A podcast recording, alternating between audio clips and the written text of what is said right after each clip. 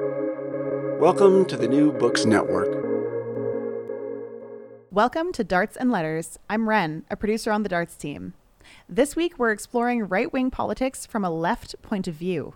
We've been bringing you weekly themed programming here on the New Books Network and revisiting some of our past favorite episodes of the show.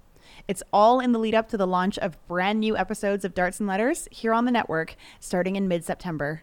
If you like what you've been hearing from us over the summer, you'll definitely want to stay tuned. Today, we're taking a look at the mind of Russia's imperialist philosopher, Alexander Dugin.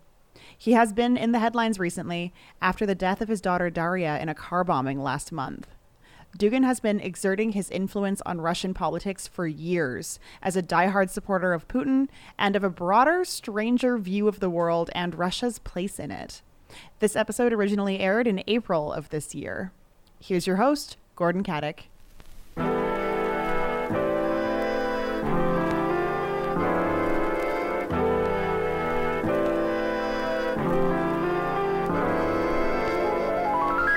From Cited Media, this is Darts and Letters. I'm Gordon Katic. Today, the philosophy of the Russian bear.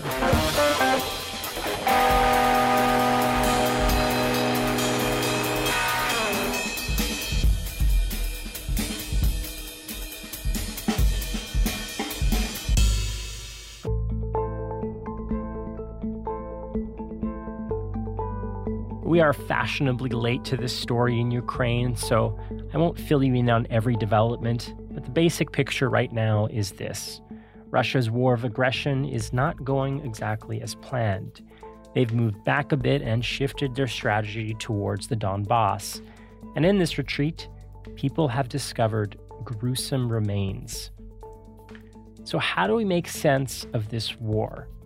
On a darts level, the question really is how does Russia, and more particularly, how do Russian intellectuals make their case?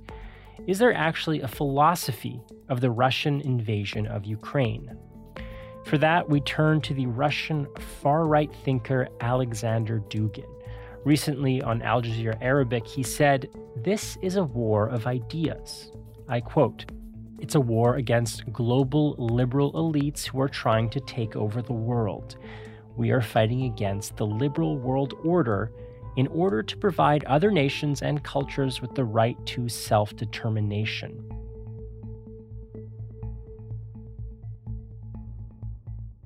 This far right neo fascist thinker is widely described as Putin's brain. Now, I quibble with that because it's not exactly right. When you review the historical record, it's clear that Dugin was pushed out of Putin's orbit, at least officially.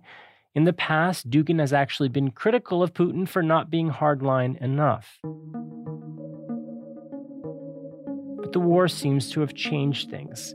Since the war, Dugin has really become Putin's chief evangelist, and he is still one of Russia's most influential state philosophers. We are not the part of the global civilization. We are civilization by ourselves. Huntington was absolutely right. Fukuyama was absolutely wrong.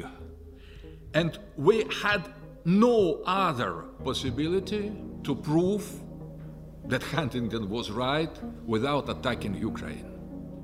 It's sad to say, but it's probably us we start this conflictual situation in order to be heard. Dugin is a Rasputin like character in Russian politics. He started in a kind of countercultural neo Nazi vanguard, but he ended up in the upper echelons of Russia's military and foreign policy establishment. When he was there, he wrote a hugely influential book in 1997 it's called The Foundations of Geopolitics The Geopolitical Future of Russia. This ultra nationalist tome is still used as a textbook for the Russian imperial vision. In the book, Dugin articulates this clash of civilizations vision.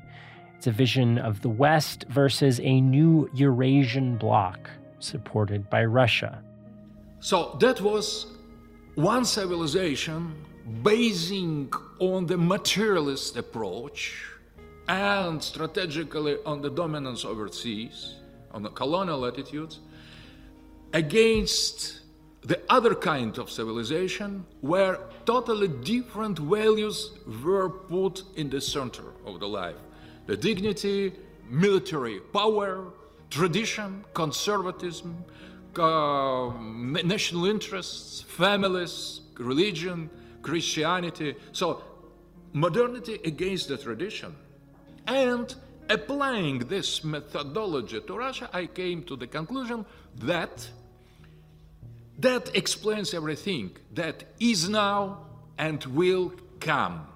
So, from that moment, I deduced from this application that there will be the big war between continents, the great war of continents. So, confrontation between sea power and uh, land power land power represented by Russia, by Heartland, sea power represented by modern globalist, postmodern liberal West. To understand more about Dugin and his ideas and just how dangerous they are, we turn to Matt McManus. Matt is a political theorist and my go to for understanding today's far right thinkers. He's also a member of PillPod, that's a podcast on critical theory. They recently did an episode on Dugin, and I wanted to follow up on that episode and talk more with Matt.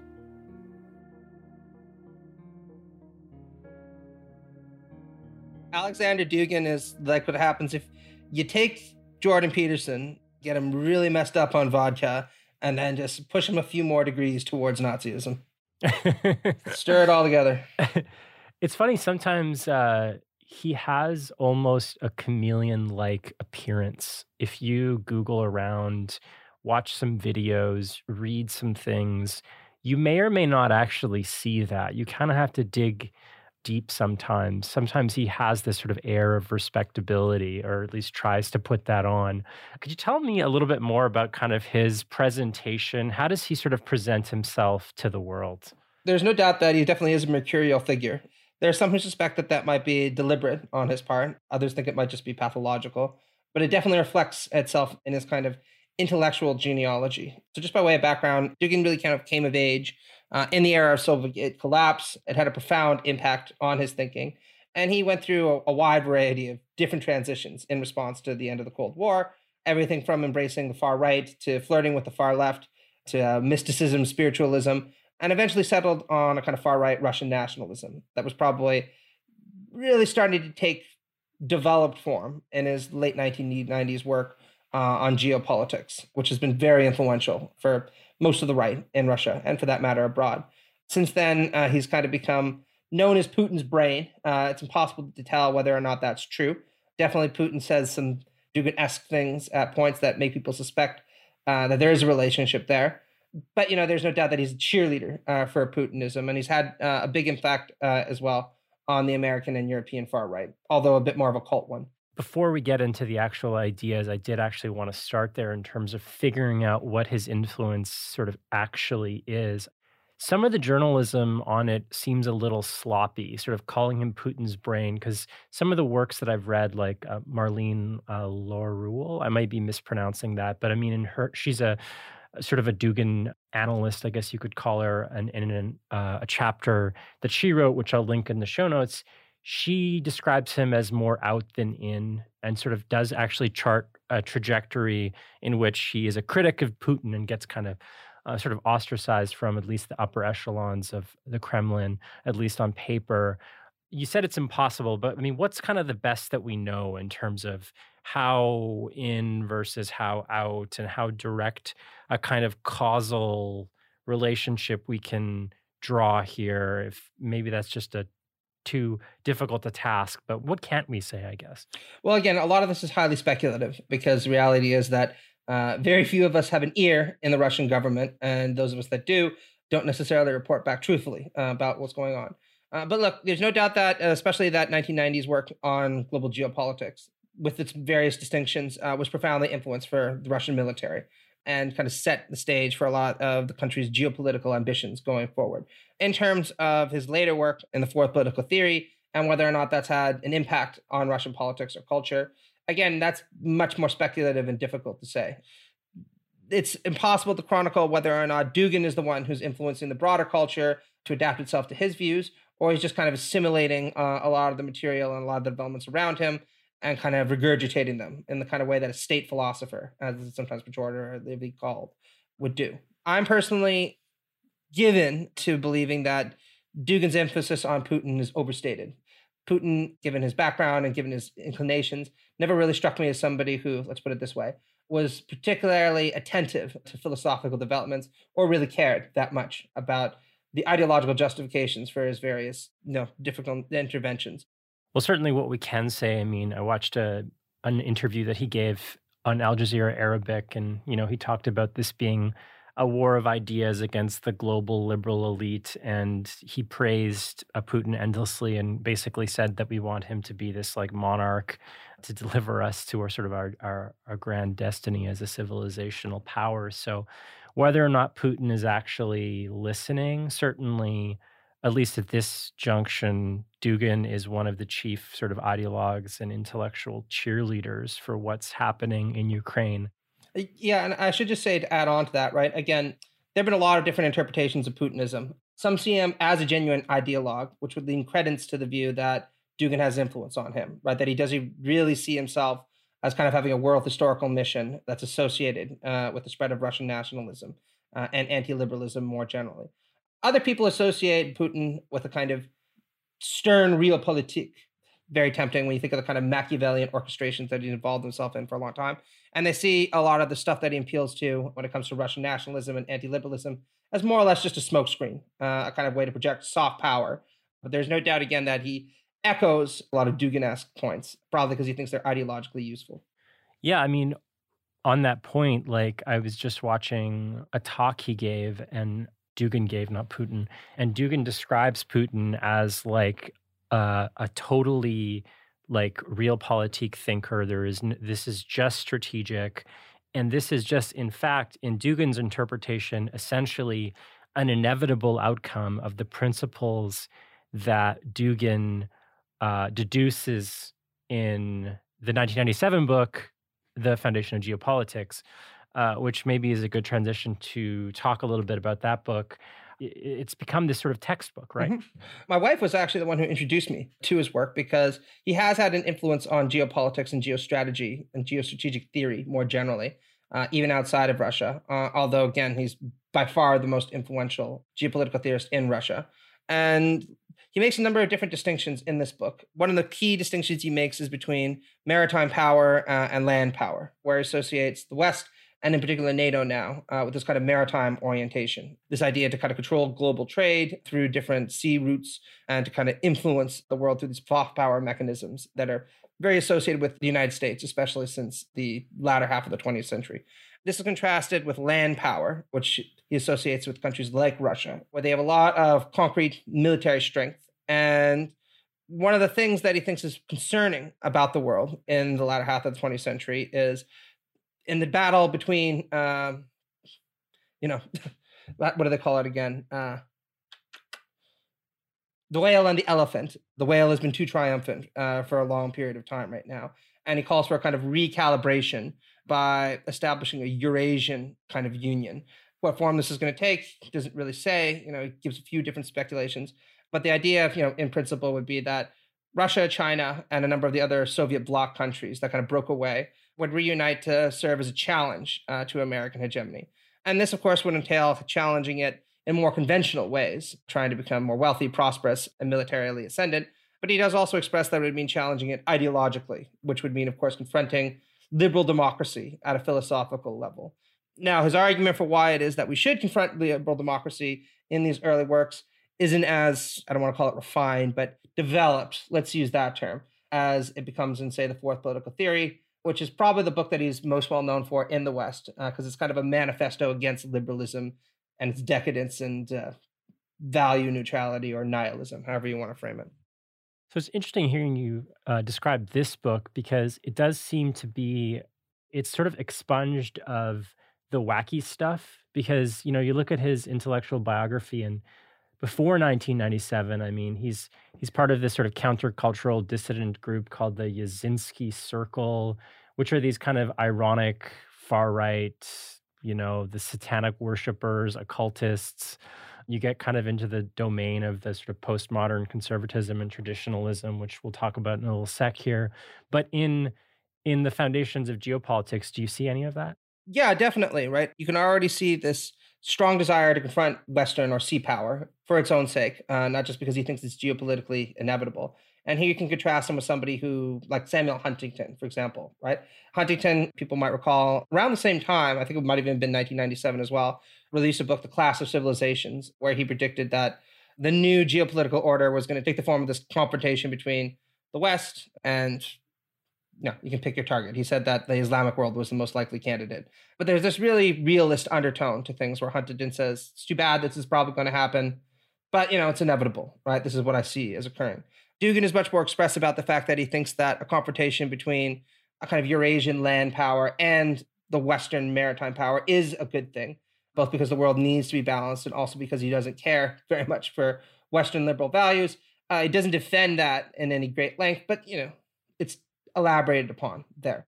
So, how would you situate his conservatism next to like capital T traditionalism or the kind of postmodern conservatisms that you have written about? Well, you know, the interesting thing is when I wrote that book, The Rise of Postmodern Conservatism, following people like Fred Jameson, I was really talking about an unconscious phenomena, right? Where people who held reactionary views or were predisposed at least to reactionary views were kind of led uh, to behave in a certain way by the broader postmodern culture that's around them. And I still stand by that. But what's interesting about Dugin is Dugin is very self-consciously a postmodern conservative or postmodern traditionalist, uh, and that's not me talking. You know, that's very well articulated in the fourth political theory. But he uses a wide variety of different terms to define uh, his political identity. Uh, again, he associates with postmodernity sometimes. At other points, uh, kind of ethno-nationalism. At other points, traditionalism what exactly you know he really is i would say you know you'd have to read the work his books and kind of reach your own conclusions uh, about that because they're not particularly clear. But there are certain common threads uh, that consistently come through which is that whatever else dugin is he's a staunch critic of liberal modernity. Uh, he thinks that there are certain aspects of left-wing thought that are amenable to the kind of politics that he likes but generally speaking, those aspects of left wing thought that he does admire are those that share with conservatism a deep wariness or critique of liberalism and the kind of liberal outlook or the modernist outlook, right? And so, in the kind of appropriation of the left that he sometimes undertakes, it's very much a conservative reading of what you could find in Marx uh, or other people, basically to find ammunition to target the Western world. Yeah, I mean, reading Fourth Political Theory is sort of a laundry list of anything you might identify with liberal thought, from the franchise to free speech, uh, freedom of religion, atheism, women's rights, modernity, science, progress, reason, whatever. What are his claims against modernity? Is it because, you know, when he describes Eurasianism, he describes modernity sort of espousing a false universalism and he wants some kind of pluralism, I guess. I'm not entirely sure. Is he just saying we need something else against this totalizing vision, or is that vision really like the target? So I guess what I'm saying is there a balance, or is it like he really just hates modernity? Yeah, I mean, there's no doubt that he does, and I mean, frankly, the argument changes quite a bit, right? Uh, and we should be right. very clear on this. So there are some people who argue that Dugin is a serious political theorist and he needs to be treated with a certain degree of intellectual rigor. I would agree with that he's a smart guy, but his work is really all over the place. Uh, there's no doubt a kind of almost surreal uh, quality to it, uh, some of which I suspect is deliberate, or some of which I know is deliberate because he says it is. But look, uh, let's just frame it this way, right? Uh, the easiest way to understand his work is exactly through the title. You know, he talks about the fourth political theory, and he argues that modernity has been characterized by the emergence of three different political responses or political theories: liberalism, uh, which he rejects wholesale and he insists that under no circumstances uh, is he going to endorse almost anything to do with the liberal outlook. Then there was communism, Marxism. You know, there's a lot of different synonyms you can use for that.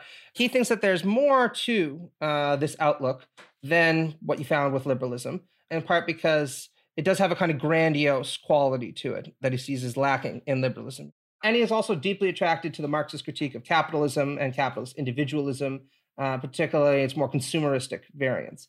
But he completely rejects everything that's kind of modern about Marxism. Very much in line with somebody like Martin Heidegger, right, who said that liberalism and socialism are basically metaphysically the same. They're both about who gets to build a better refrigerator. Marxists argue they do, liberals argue that they do, or the capitalists argue that they do. And the battle between them is about who's ultimately going to make the better refrigerator and rule the world on that basis, right? Dugin, for the most part, empathizes with that, where he says, we'll take a little bit of the critique of capitalism, we'll take a little bit of the grandiose politics and class struggle, but that's all that we really need. And the last political theory uh, is fascism or Nazism. And from that, he takes quite a lot, right? He's deeply influenced by people like Julius Evola, uh, less so Oswald Spengler, who's sometimes compared to. But one of the things that he rejects from fascism uh, is the kind of crude biological racism that you saw espoused by the Nazis and then later on by the Italian Fascist Party. Uh, and in this, he actually follows Evola, who saw the reduction of fascism to biological essentialism uh, as emblematic of the fact that fascism itself had given into the kind of vulgarity or crudity of modernity, right? That rather than being real fascists, uh, the fascists and the Nazis need to kind of explain away their irrationalist politics by saying, well, we're just doing this for scientific reasons, right? Pseudo-scientific reasons. The fascists were too modern because they they had a place for science, basically. Yeah, exactly, right. Uh, and I mean, if you think about Evola, right? Evola was a mystic uh, and a traditionalist, right? He was very critical uh, of the fascist party and the Nazi party for giving in to these biological inclinations, right? And Dugin then really tends to agree with that. He's definitely a chauvinist. I would also say a racist and a bigot in the worst possible sense. But he would justify all of that along more ethno nationalist lines rather than the kind of biological racism that you would associate with somebody like Adolf Hitler, for example. Is he an anti Semite? I mean, when he's talking about the globalists, what does he mean? That's very difficult to say. I mean, he does make reference to Israel at points in his work. At various moments, he does say certain things that really echo uh, anti Semitic conspiracy theories. At other points, he seems to express a certain degree of admiration for Israel as an ethno nationalist state. And, you know, his opinion kind of wishy washes back and forth on that, you know, depending probably on the day and however much vodka you drank that night. so, this is something that comes up in a lot of these kind of newer, new right thinkers kind of like rebranding of their racism. Like it's no longer biological, it's ethno nationalist, it's a kind of spiritual racism or something. Every time I, I hear them or read them sort of puzzling through this, I think, what is what's the difference really? It sounds like, you know, quacks like a duck, sounds like a duck, looks like a duck. I mean, do you think even it's worth considering these distinctions or is there a real distinction there? I think it is. And this actually relates back to the anti universalism that you brought up, right? What he rejects is liberal individualism and the liberal management of difference at the individualist level, where ideally a liberal society is supposed to be one where each individual is more or less allowed to do their own thing, engage in their own experiments and living, as long as they don't interfere with someone else. Now, of course, we all know that every liberal theorist in every liberal country interprets that differently. Some are more tolerant than others, but that's the basic idea. Dugin does not accept that, right? In fact, he insists that he is anything but an individualist of this sort, even if he supports a different kind of individualism, a more Heideggerian kind of individualism, so called. But he does support uh, a certain kind of approach to difference, which is, uh, again, an ethno nationalist approach to difference. This idea that different nations or collective organizations or our collective entities have a kind of unique set of values that's distinctive to them and that one of the problems with liberal individualism and liberal universalistic uh, individualism is that it tries to paper away these collectivist differences. And so at various points, it'll sometimes sound almost like a kind of collectivist liberal in the sense that I'll say, look, you know, and Russia has its own way of managing things like LGBTQ issues. The West has its way of managing LGBTQ issues. Who are you to interfere uh, with us? But again, this is a very, very impoverished approach to take, uh, since, of course, this yearning for tolerance at the international level doesn't expand domestically, or he thinks that the Russian state has every right uh, to interfere with the individual rights of its citizens and their own experiments in living if their approach uh, to life isn't consistent uh, with what he thinks Russians should be doing. So that's where you find a lot of his support for things like homophobia, anti trans activism, that kind of thing. You're listening to Darts and Letters, a show about the politics of academia ideas, and intellectual life. We're proud to be a new member of the New Books Network, and all this summer we're playing some highlights from our archives. But, like Ren said, we are coming back with regular weekly programming this September. So if you like what you hear and you want to hear that, why don't you subscribe to our podcast? Search Darts and Letters wherever you find your podcasts or go to dartsandletters.ca. I'm curious about his kind of religious, mytho religious view. I'm not really sure what to make of it. I know he's sort of close to the church. Then again, he has a kind of capital T tradition embrace of myth and the ancient. I may have a, a quote here from the uh, fourth political theory where he says, not only the highest supramental symbols of faith can be taken on board once again as a new shield, but so can irrational aspects of cults, rites, and legends. And he goes on to say, then all that is ancient gains value and credibility for us, I guess us being the, the, the theorists of the fourth, fourth political theory, simply by virtue of the fact that it is ancient. Ancient means good, and the more ancient, the better. I mean, what is that? What are we to make of that? I mean, what does he mean by ancient, really? Yeah, so this is a very unusual argument, but one that does have a certain degree of cultural consistency to it. And to really understand this, we need to kind of go back in time a little bit. So, one of the kind of fundamental features of pre liberal thought was this belief that there was a transcendent ontological or natural order to which individuals and communities were supposed to conform. You know, you can see this particularly in somebody like Aristotle uh, or Plato, where you know to the degree that human societies approximated these transcendent ideals, uh, they could be called just. Almost invariably, uh, these models were hierarchical, right, or sometimes deeply hierarchical, uh, where you know there was a natural order to things, there was a natural uh, division between men and women, rulers and ruled, and as long as everyone kind of assumed their role and accepted it, things would go along pretty well and everyone had their part to play, but it by no means was an equal part, and so by no means was it to be equally rewarded. Liberalism and then later socialism and democracy more generally challenged that view, right, in a wide variety of different ways. And one of the ways that it did it was by arguing that these views were irrational, mystical, anti-materialist, anti-scientific. You know, there's a huge number of different criticisms in liberal logic against this. Most of which, by the way, I think are just completely devastating. There's never been a way of actually recovering uh, the argument for a transcendent order to which everything is supposed to conform that people have found intellectually defensible. But that does not mean that the far right, or even uh, the kind of soft right, has ever stopped yearning uh, for this kind of transcendent view to be restored. And Dugin also has this kind of yearning for a transcendent dimension to human life. That'll give us kind of the pattern of human society to which we're supposed to conform, except he argues for it in a more distinctive way. And one of the ways that he argues for it is by saying, look, the postmodern theorists, many of whom we're familiar with, Michel Foucault, Gilles Deleuze, Jacques Derrida, Martin Heidegger, you name it. Martin Heidegger's not exactly a postmodern thinker, but we're rolling him in here for a reason. They've all shown that the kind of universalistic, rationalistic, scientific approaches that liberals use to demolish this transcendent view of the world, they're also wrong. So why can't we just go back uh, to postulating this transcendent dimension? Now, what's different with Dugin is, of course, unlike somebody like uh, Aristotle or St. Thomas Aquinas, he can't say that these transcendent orders are actually objectively there, because that would mean conceding something back to the rationalistic tradition.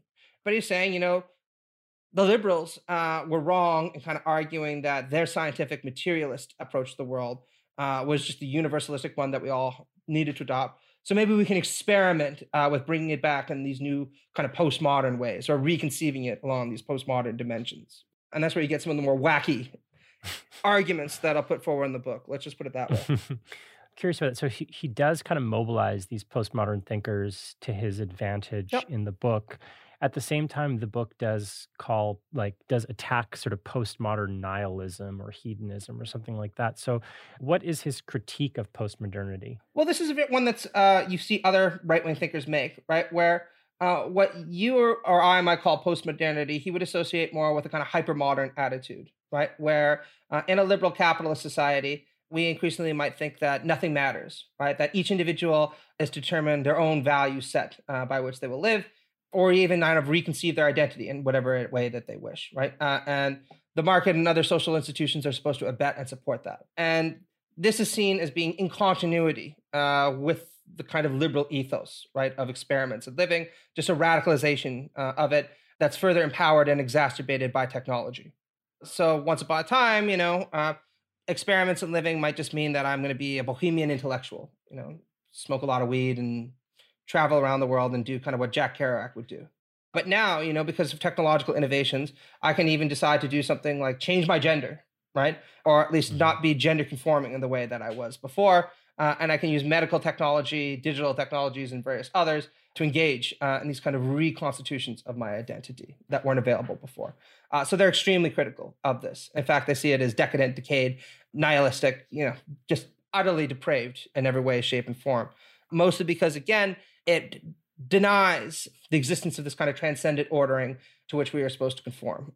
So help me understand what is exactly this transcendent ordering? Like, what is the normative case here? Is it a kind of Nietzschean hierarchical sort of thinking? Is there a kind of great man theory? I mean, what what exactly is the transcendent in in Dugin thinking? Well, you know, why settle for either or, right? we can have them all. uh, and I mean, th- this is one of the things that's pretty expressed in the political theory, where he says this isn't fully worked out yet. Uh, it's kind of a sketch where sometimes he even describes the individual chapters or sections of the book as miniature experiments, right? Where he's right. kind of trying out a few different candidates uh, for providing this alternative order none of which are argued for in an intellectually coherent manner. But probably the one that's most recurring is Heidegger, who I'm sure some of your listeners know was a very influential 20th century German philosopher. Heidegger made fundamental contributions to understanding of human phenomenology. He's had influence on everything from literary studies to computer science.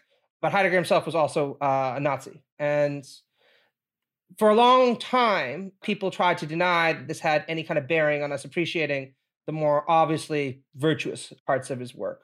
Recent scholarship uh, and the fact that the far right has taken a shine to Heidegger again uh, has seriously trembled this kind of hermeneutic of innocence. But one of the ways that Heidegger is understood by the far right, and I think that they're probably right about this, is Heidegger argued that, okay, look, the reality is that the liberal critique of antiquity, A, was devastating, right? So we can't just decide we're going to go back and ignore that it ever happened. But more importantly, the liberal critique of modernity uh, and its vulgar political dimensions emerge because antiquity itself didn't have the resources to avoid mutating into this, which is also an interesting point that Nietzsche makes, right? So, unlike conventional reactionaries, right, uh, somebody like Joseph de Maistre who would say, we just need to leap back past liberal modernity and go back to you know, the medieval era or whatever. Heidegger would say, no, you know, the reality is that built into the medieval era and even built into Plato and Aristotle were the intellectual tools that were needed to eventually deconstruct them or bring about liberal modernization with all its vulgarity. So, what we need is a turn towards a new kind of inceptual thinking, a new beginning uh, in thought that is going to reject everything that's obnoxious and vulgar and permissive and egalitarian about liberal modernity, but not try to reconstitute um, society along some antiquarian dimensions. Got to be new. And so, for this reason, Heidegger uh, could kind of position himself, weirdly enough, both as a kind of conservative and as a radical, because what he wanted was a kind of new beginning, but a new beginning that rejected everything that was modern, anti hierarchical, permissive, egalitarian uh, about the modern world. And of course, in Heidegger's case, the candidate for that was something like Nazism. Uh, and Dugin wants something similar at a Russian level. Uh, one of the things I, I thought was interesting about the conversation that you had on your podcast with your co hosts, and also you mentioned it a couple times here, is that Dugin is not necessarily a consistent thinker. So, it, in what ways is he inconsistent? And I guess I'm, I'm particularly curious about you know how it matters or if it matters because that's something you sort of debated a little bit on your podcast yeah i mean absolutely and i have to say that i think does it matter intellectually? Yes, it does, uh, because what it demonstrates is that the deep inconsistencies in his work mean that there's never going to be a way to make this intellectually defensible. And I would argue if it's not going to be intellectually defensible, it can never actually be practically carried out successfully. Because what he wants, again, uh, is a kind of project where people are once radically capable of individuation, uh, but nonetheless have to conform to these grand collectivist identities, right? He wants to have an outlook that's, on the one hand, believes uh, in this transcendent dimension of life, even a mystical or spiritual dimension of life, uh, yet is resolutely skeptical, anti universalistic, demolishes any kind of belief in grand narratives. A kind of postmodern conservatism that takes what's good about postmodernity, uh, but at the same time transforms it into everything that it's not. Uh, and this can all seem really aesthetically exciting. uh, until you realize that, frankly, it's just a bunch of bullshit. Right? I mean, uh, you can say that A equals B as much as you want. Uh, it never will equal B, right? but nevertheless, and I think that Pills was right about this, having people like me point out that you can will the impossible into being as much as you want, it will always remain impossible, uh, isn't going to keep, keep people from being aesthetically and politically attracted to it. Uh, and they are aesthetically and politically attracted to it, including very intelligent people. I don't want to give off the impression that this is just some kind of movement by a bunch of, you know, weird people on the internet, right? There are intellectuals out there who are well studied, erudite, who find this appealing. And the reason they find it appealing, I think, is because it does at least offer the possibility, even if it's an impossible possibility, of an alternative to a society that they see as fundamentally vulgar, spiritually fallen, decadent, and in desperate need of replacement by people like them. That means that all of us who are committed to the modernist project, whether in its liberal or socialist variants, or in my case, you know, the liberal socialist variant, we need to do everything that we can to kind of confront this uh, and point out not just it's inconsistent, but offer a more attractive and more appealing vision. And I'd say that a lot of leftists, including myself, have spent a lot of time focusing on the first task, which is absolutely vital, by the way. We need to do that, but not enough on the second. A new vision of society that carries on the modernist project, but rejuvenates it for the 21st century. To put a bookend on it, I mean, if Ukraine is the apotheosis of this vision, it is certainly an ugly one. What do you think this says of Dugin? Where does this Dugin story go? I I think that this really shows you the logical endpoint uh, of where this philosophy is going to wind you up. Because if you look on Facebook, where he's on Facebook, you know, uh, he's been emphatic in his support of this war, uh, spreads sometimes this really cheesy propaganda uh, about it. I mean, I saw a picture uh, on his Facebook just before we had this interview where it's a big muscular shot of Putin like staring down things, right? Just really cliched stuff uh, that kind of runs counter to his self positioning as, you know, kind of countercultural aesthetic icon. But you know, most of the kind of things that you see uh, in these relentless posts about Ukraine are isn't this exciting? Isn't this reunifying? Isn't this spiritually edifying? We're going to confront them and we're never going to give up because we're on this crusade to bring about a more spiritually attuned world, uh, which is going to require us to never back down. And my response to that is not only are the Ukrainian people suffering tremendously at these beautiful bombs that are being launched at their homes, but the Russian people, many of whom did not want this war, many of whom are protesting this war, are being thrown into jail because uh, they don't exactly see the beauty in what's going on uh, when 17 year old boys are being sent to slaughter innocent civilians. So if that's what Dugin thinks is exciting and what he thinks is beautiful, then what I think we should end on is by just saying he has really shitty taste. Like just fucking the shittiest taste you can imagine.